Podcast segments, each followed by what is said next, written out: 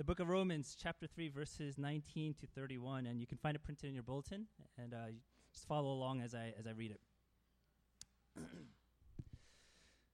now we know that whatever the law says, it speaks to those who are under the law, so that every mouth may be stopped and the whole world may be held accountable to God. For by works of the law, no human being will be justified in his sight, since through the law comes knowledge of sin. But now the righteousness of God has been manifested apart from the law, although the law and the prophets bear witness to it, the righteousness of God through faith in Jesus Christ for all who believe. For there is no distinction, for all have sinned and fall sh- short of the glory of God, and are justified by his grace as a gift through the redemption that is in Christ Jesus, whom God put forward as a propitiation by his blood to be received by faith. This was to show God's righteousness because in his divine forbearance he had passed over former sins. It was to show his righteousness at the present time, so that he might be just and the justifier of the one who has faith in Jesus. Then what becomes of our boasting? It is excluded. By what kind of law? By a law of works? No, but by the law of faith. For we hold that one is justified by faith apart from works of the law. Or is it or is God the God of Jews only? Is he not the God of Gentiles also? Yes, of Gentiles also, since God is one, who will justify the circumcised by faith and the uncircumcised through faith. Do we then overthrow the law by this faith? By no means. On the contrary, we uphold the law. This is the word of the Lord. Today we're going to start a new series uh, on something called the five solas of the Reformation.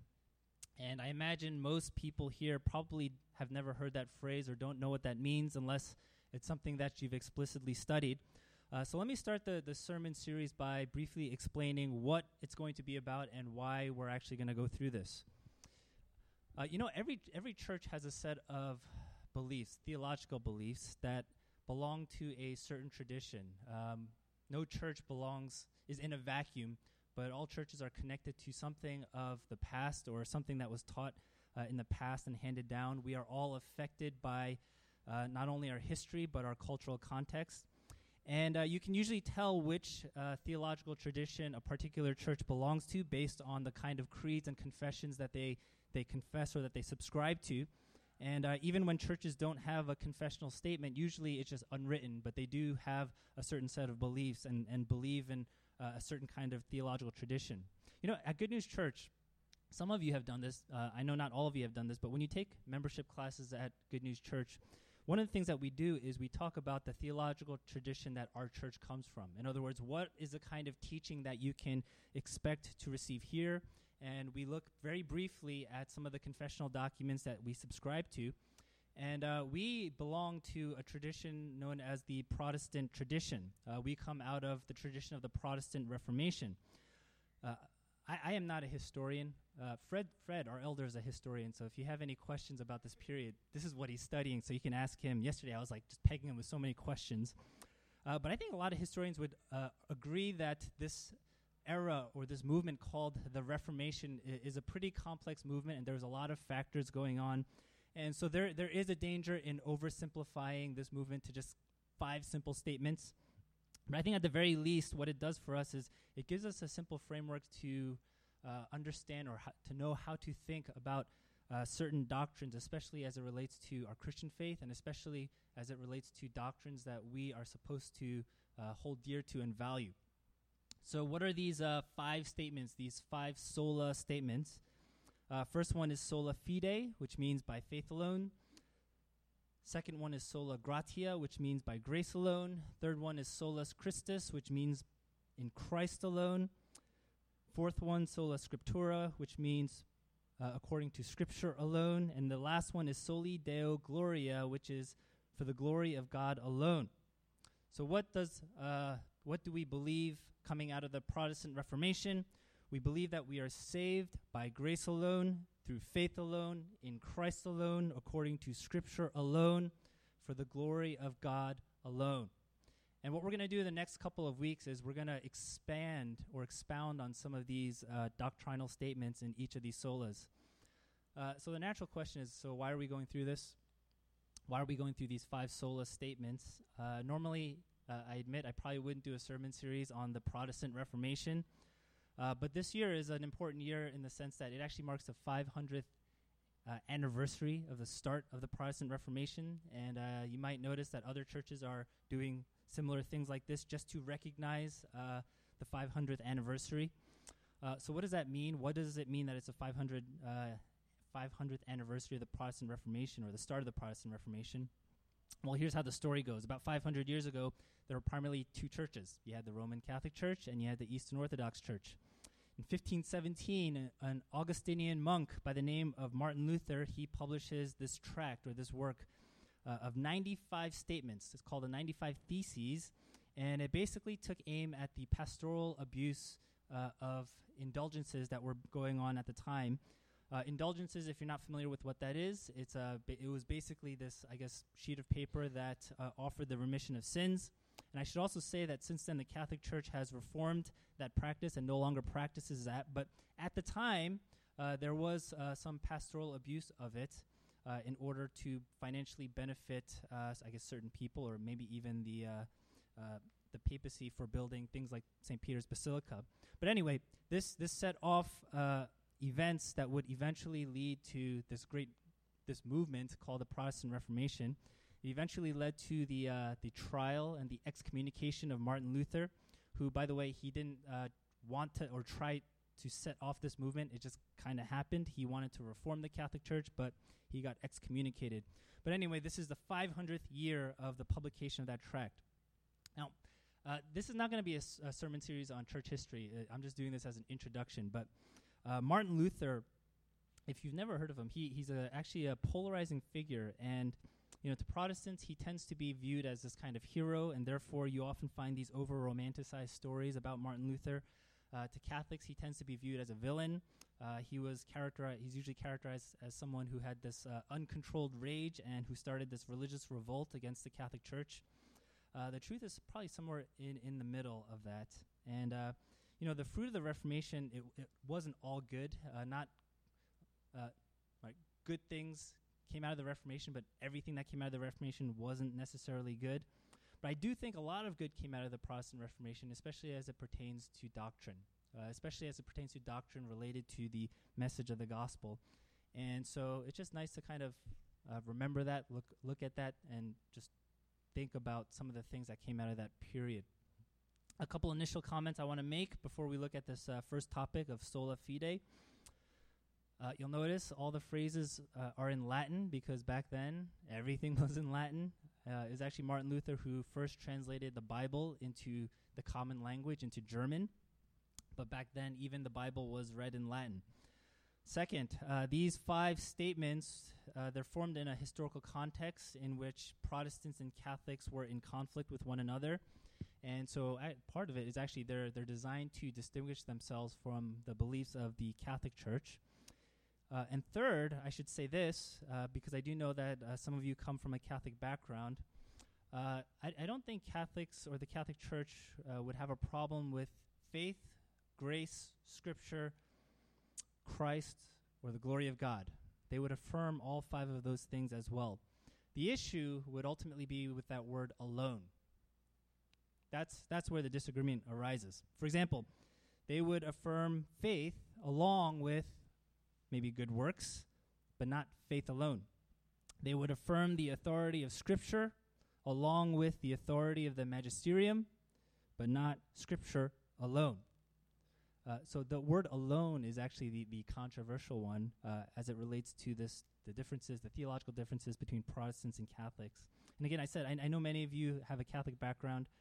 Uh, many of you have Catholic friends. I grew up with a lot of Catholic friends. Uh, even in where I live, there's a lot of Catholics. So when I just talk to people uh, and they find out I'm a pastor, uh, they, they actually treat me like a Catholic priest because their image of pastor is, uh, is the priest of their parish. But uh, we have good conversations and you know, it's it's very it's very interesting. I think to talk about maybe some of the theological beliefs of, of both traditions. But if you're curious as to what uh, beliefs I guess, distinguish Protestants from Catholics, uh, these five statements are a quick and easy way to, to basically understand that, at least historically speaking. So today, we are going to look at sola fide, which translates into by faith alone, and that's actually shorthand for a longer statement, which is justification by faith alone. When I was in seminary, I had this professor, uh, church history professor, and he would uh, often say, you know, the Catholic position is actually the default position. Uh, if you are a Christian, if you are a believer, uh, the default position is to be a Catholic, and you actually need to have good reasons to not be a Catholic. And what he says is the two reasons that I have for not being a Catholic, even though it is the default position, is uh, first, papal authority, and second, justification by faith. Now, what is justification by faith? We'll talk about that a little bit, but Martin Luther is usually given credit for making this, this doctrine, justification by faith, popular. Uh, but you do actually see it in uh, strands of other theologians like St. Augustine. Uh, Luther was an Augustinian monk, and he learned a lot from uh, the writings of St. Augustine. But both men were very influenced by uh, a particular book in the Bible, and it's the book of Romans. It's Paul's letter to the Romans. So I thought as we looked at this doctrine of sola fide, by faith alone, I thought it would be very appropriate to actually look at it from the book of Romans as well. Now, sometimes uh, I can I can already see it in your eyes. Sometimes when we talk about doctrine, when we talk about history, uh, it's like, uh, right? I don't want to sit under a lecture. Uh, it doesn't mean very much to us because uh, maybe sometimes we talk about it in a vacuum, and uh, it, it never really connects to uh, our life experiences, right? So here's what I want to do first. Before we talk about the doctrine of justification by faith and why it's important and what it means to us, uh, I want to first connect it to maybe a common life experience that some of us may have. You know, people like St. Augustine and Martin Luther, and uh, I'm sure many others throughout history, have often struggled with a, a simple yet a very important question. And the question is this If the God of the Bible is real, how do we know whether he will accept me? If God is truly gracious and merciful, how do I know that God is going to be gracious and merciful to me? And this is a question that many people have struggled with over time, and this is essentially the question of assurance. How do I know? Uh, assurance is so important, and I, I, think we all want insurance, right? Assurance, not insurance, assurance. Uh, even in our human relationships, uh, having assurance is, is pretty important. Uh, if you've had a job or if you've been in a career where people are kind of getting laid off left and right and you're not sure if you're going to be next, uh, it, it messes you up psychologically, doesn't doesn't it? Uh, you're filled with fear and and usually you want some kind of assurance that uh, the employer will continue to utilize you, continue to accept you as an employee. But without assurance, you, you go a little bit crazy, I think. Even in romantic relationships, uh, people, and usually this is before marriage, but people often want some assurance that the other person is committed to the relationship as well. And if you don't have that assurance, uh, if there is no commitment, then what happens? Uh, dating relationships get a little bit complicated, and the person who is looking for assurance, they go a little bit crazy, right? Uh, just mentally, it's just it's just not a comfortable place to be. So, why then would it be any different when it comes to our relationship with God? You know, most of us uh, we have a past. I'm going to assume that's true of probably all of us. We have a past where we did things that we weren't proud of. I'm, I'm even going to say probably many of us have a present where we still still do things that we're not exactly proud of. And if that is the case, uh, it makes sense to ask the question given our past or even given our present, how can I be sure that God is going to love me and accept me? How can I be sure of that? You know, when I was in high school, I remember I was at this retreat, and uh, the pastor there he asked, "If you die today, raise your hand if you know you are going to heaven." And I know that's a very youth groupy thing to do, uh, but at the time, for me at least, it was effective because it made me think about my status before God. And I didn't raise my hand because I, I didn't know the answer to that. But you know, I also realized this in retrospect. When the pastor asked that, the way I interpreted that question was this: If you die today, raise your hand if you think you are good enough in order for God to accept you.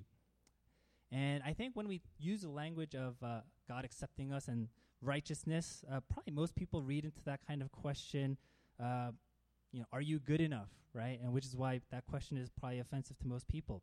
But that wasn't actually what the pastor was trying to get at when he was asking that question. What he wanted to know is how many of us really understood the message of the gospel. Because if we understood the message of the gospel, then we would have the assurance that God accepts us not based on the fact that whether we're good people or not good people, that God accepts us not based on whether we have done enough good things in our lives, but we would understand that God accept us, accepts us on the basis and the work of Jesus Christ. And therefore, to raise our hand at that question, it's not a pronouncement of self righteousness, but it is a pronouncement of faith. It is a pronouncement of saying, I rely upon not my good works, but I rely upon the work of Jesus Christ in order for my acceptance. So, back to the original question how can we have assurance that God truly accepts us? And the answer, according to Paul, is this justification by faith alone. Now, the passage that we are going to look at, it is uh, it's not an easy passage, but uh, it is a turning point in terms of Paul's letter to the Romans. Because up until now, what he's basically done is he has laid the groundwork in, in saying this that everybody, whether you are Jewish, whether you are Gentile, whether you knew the law, whether you did not know the law, everybody has fallen short of the standards of God. Everybody, both Jew and Gentile, is unrighteous and therefore under God's wrath. And therefore, we have a problem. All of us have a problem we have a problem and we can't do anything about that problem. And we kind of see that argument, the tail end of that argument in verses 19 to 20 when he says, By works of the law, no human being will be justified in his sight. You see, our problem, it is so deep that God cannot even accept, accept us on the basis of our good works. That was the problem of the Pharisees. We recently went through a series on the meals with Jesus. That's the problem with the Pharisees. They thought that if they perfectly obeyed the law, that was good enough in order to merit or to earn God's acceptance. But Paul is saying the opposite. He's saying, even by works of the law, you cannot be justified. In other words, even by works of the law, that is not enough to merit God's acceptance of us.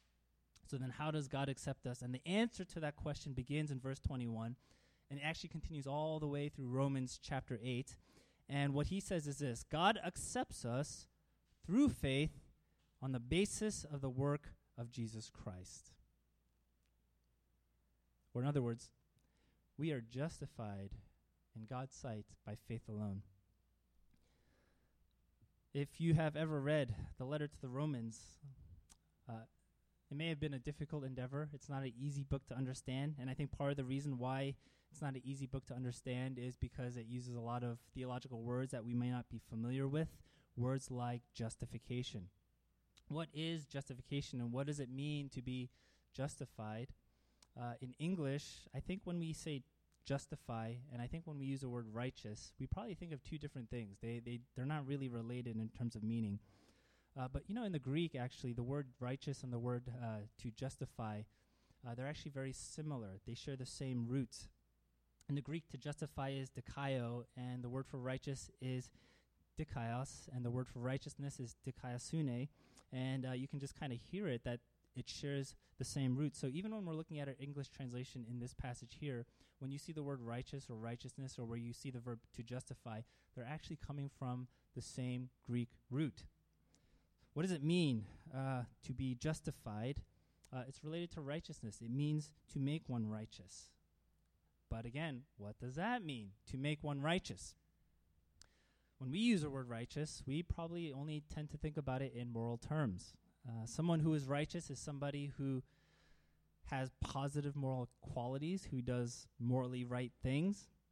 But that's not exactly what Paul means when he talks about the righteousness of God, because otherwise, uh, when God justifies us, when God makes us righteous, it would mean that automatically all believers would be morally superior people. But if you've been in the church, you know that's not the case, right? Martin Luther, he starts to formulate his understanding of justification by faith. When his understanding of sin and death, it begins to change. Uh, initially, he begins to see sin as something that uh, we we do or don't do. It's it's a moral category category, but uh, along the way, he began to see, you know, it's not just a moral category, but sin is ultimately a status that we have before God. Our sin means that our status before God is that we are unrighteous. And from that perspective, the problem of sin is also a problem of status, which means that in one sense, it's not about being more righteous or less righteous or righteous enough to be accepted by God, but it's about whether God sees us as righteous people or unrighteous people.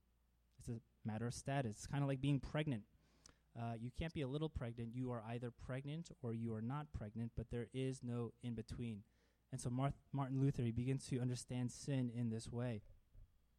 Now that's that's kind of a hard concept to communicate in our modern age, right? Because the average maybe secular person in New York probably doesn't have this concept of righteousness and unrighteousness before God. But I do think most people do understand what it means to be accepted and rejected. Most people are looking for acceptance of some kind. That's why we work so hard in certain areas of our lives. Deep down, we all care about our status. And even if you're the type of person that doesn't care about your own status, it might mean you just don't care about other people's opinion of your status, but uh, you might care about your own opinion of yourself. And what we tend to do when we're looking for acceptance is we try to justify our existence, we try to justify our importance, we try to justify the fact that our lives matter. And you have a certain standard uh, that either we set individually or society sets upon us, and we want to meet those standards in order to be accepted. And isn't that one of the reasons why so many of us struggle in life? You know, you think about it, if everybody gets promoted except us, uh, our struggle probably has less to do with, right, oh, getting a raise in our salary, but our struggle has to do with, hey, everybody is increasing in status while I'm staying the same. If uh, we are the only ones, if everybody is getting married except for us, what what is our struggle?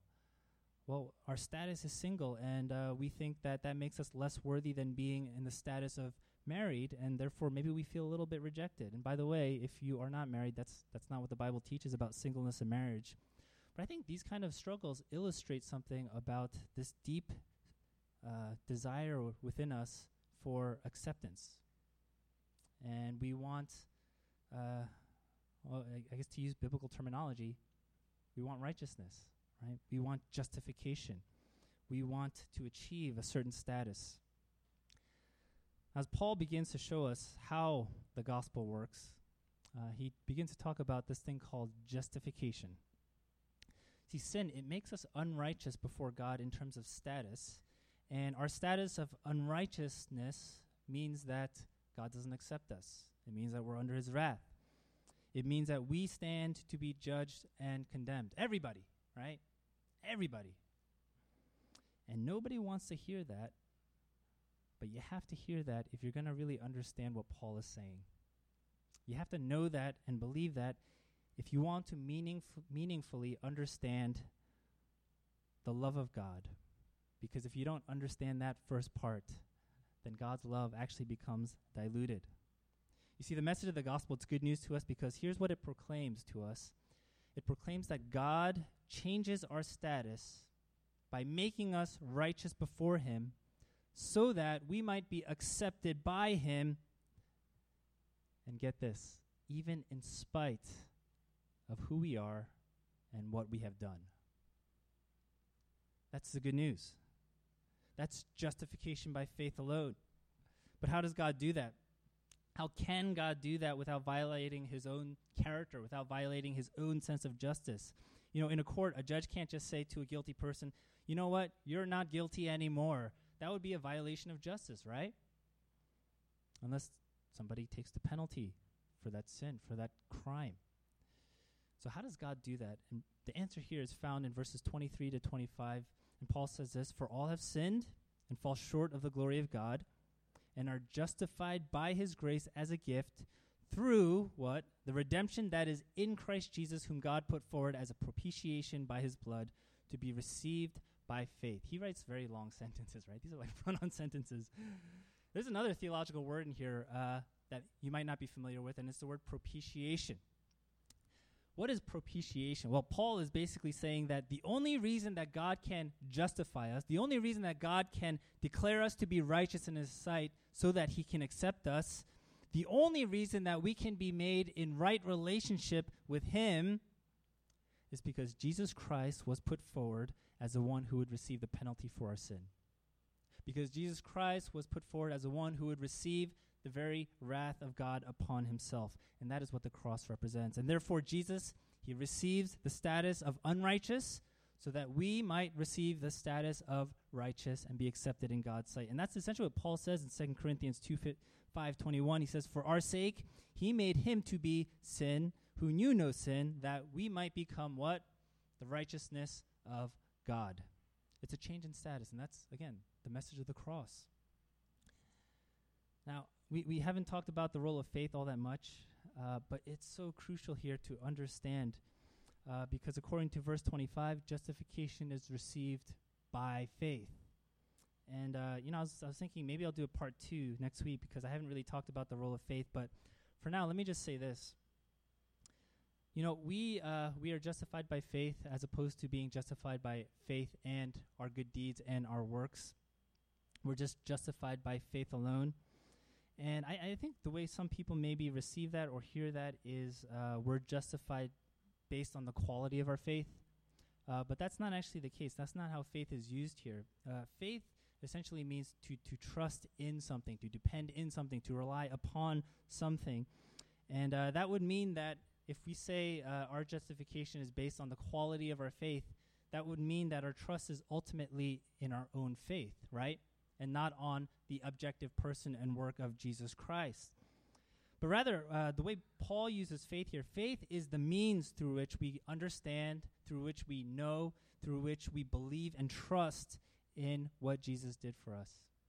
Faith is a means in which we stand and find our assurance and experience great peace and joy. And the reality of the matter is sometimes our faith is weak, right? Uh, sometimes our faith is strong. Sometimes our faith wanes back and forth. But what really matters is not the overall quality of our faith. What really matters is that our faith is placed in the right object, that is, in Jesus Christ.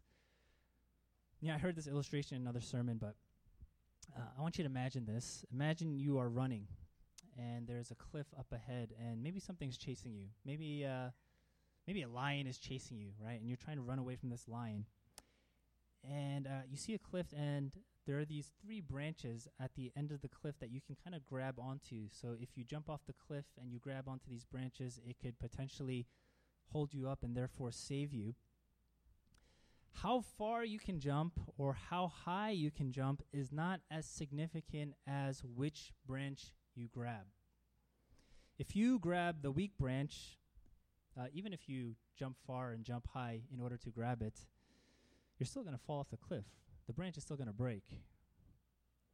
Even if you have a weak jump, as long as you can still grab onto that strong branch, it is still going to hold you up because that branch is strong. You see, what matters when it comes to faith is that we are holding on to the right branch, that we are grabbing onto the right branch, that we are trusting in the one who will ultimately support us and hold us up. See, justification by faith, it's, uh, you know, we, we don't always use that phrase, we don't always use that language, but it is always there whenever we talk about the gospel. Uh, you know, I don't know, maybe some of our families operate like this, but uh, some of our parents, they might not always use the language of love. They might not always say, son, daughter, I love you. But maybe for some of us, we, we know it's there. We know their love is there. And likewise, you know, we don't always use the language of justification, but when we talk about the gospel, it is always there. God makes us acceptable in his sight by making us righteous solely on the basis of the work of Jesus Christ, which we receive by faith alone. And that's good news for us. Let me uh, end by uh, concluding with a, a couple implications of what that actually means for us. Uh, there was this pastor, Scottish pastor in the 18th century named Thomas Boston, and he wrote a little thing on justification by faith. And he says, you know, justification by faith, it, it gives us at least two things. First thing it gives us, which I alluded to uh, before, was uh, it gives us assurance. And the second thing it gives us is joy. Okay, assurance and joy. Now, some people will say, you know, justification by faith, it doesn't seem to give us any motivation to do good things in life, good works, because if God just simply accepts us on the basis of faith, then we don't have to do anything good, right? It's just based, God just gives it to us. But you see, uh, assurance actually gives us greater freedom to do good works out of right motivation because we don't do it anymore out of fear or self preservation, but now we do good works out of love and gratitude. Good works becomes a response. You see, without justification by faith, then fear and preservation becomes the primary motivator for doing good works, and therefore all of our good works becomes selfishly motivated. Uh, now, we might have that kind of relationship again with an employer, but that is not the kind of relationship that God establishes with his people. Rather, the kind of relationship that we are supposed to have is one of intimacy and one of love, one of uh, father and sonship, one of husband and wife. And the only way that we can really have that kind of love or that kind of relationship is through justification by faith. Second, uh, justification by faith, it, it actually gives us a lot of joy. And uh, here's why. Uh, some of us, we, we may have a lot of guilt. And guilt tends to be the destroyer of joy. Because if you feel guilty, especially in the context of a relationship, you are always going to try to appease your sense of guilt uh, by making it up or by doing things, and you are never going to actually enjoy the actual relationship. Uh, you know, I my, my, wife and I we started watching this show on Netflix, um, and uh, I, in the first episode, uh, basically uh, you find out one person has an affair with her friend's husband, right? And uh, you, you find this out later on, like maybe in episode two or maybe episode three. But uh, in the beginning episodes, right, that friend doesn't really want to hang out with the other friend, and you kind of sense that something is off. And later on, you find out what why uh, something about that friendship is off. But she she had so much guilt because she had an affair with her friend's husband, and because of that, she could never really enjoy the relationship. You know, guilt guilt is a destroyer of joy when it comes to relationship. And I think it's the same with God. You know, if any of you feel uh, a heavy sense of guilt because of something that you've done, uh, it's, it's going to be very hard to enjoy God and who He is. And you're always going to feel like, I need to make it up to Him, I need to earn His acceptance. But you see, what justification by faith does is it frees us from that guilt because by grace and out of God's love, He frees us from it. He gives us Jesus Christ so that we can be freed from it. And the result of that, the implication of that is great joy. And we are now free to enjoy our relationship with Him. We are now free from guilt. We are now free to love Him. See, justification by faith, um, it's a wonderful doctrine. And it really shows us how the gospel is applied to our life. And I, I, do think it's something to be celebrated, even though we don't use that language. And I do hope and pray that God would give us all the gift of faith so that we can believe and receive and accept God's free justification that comes from His grace alone. Let's pray together.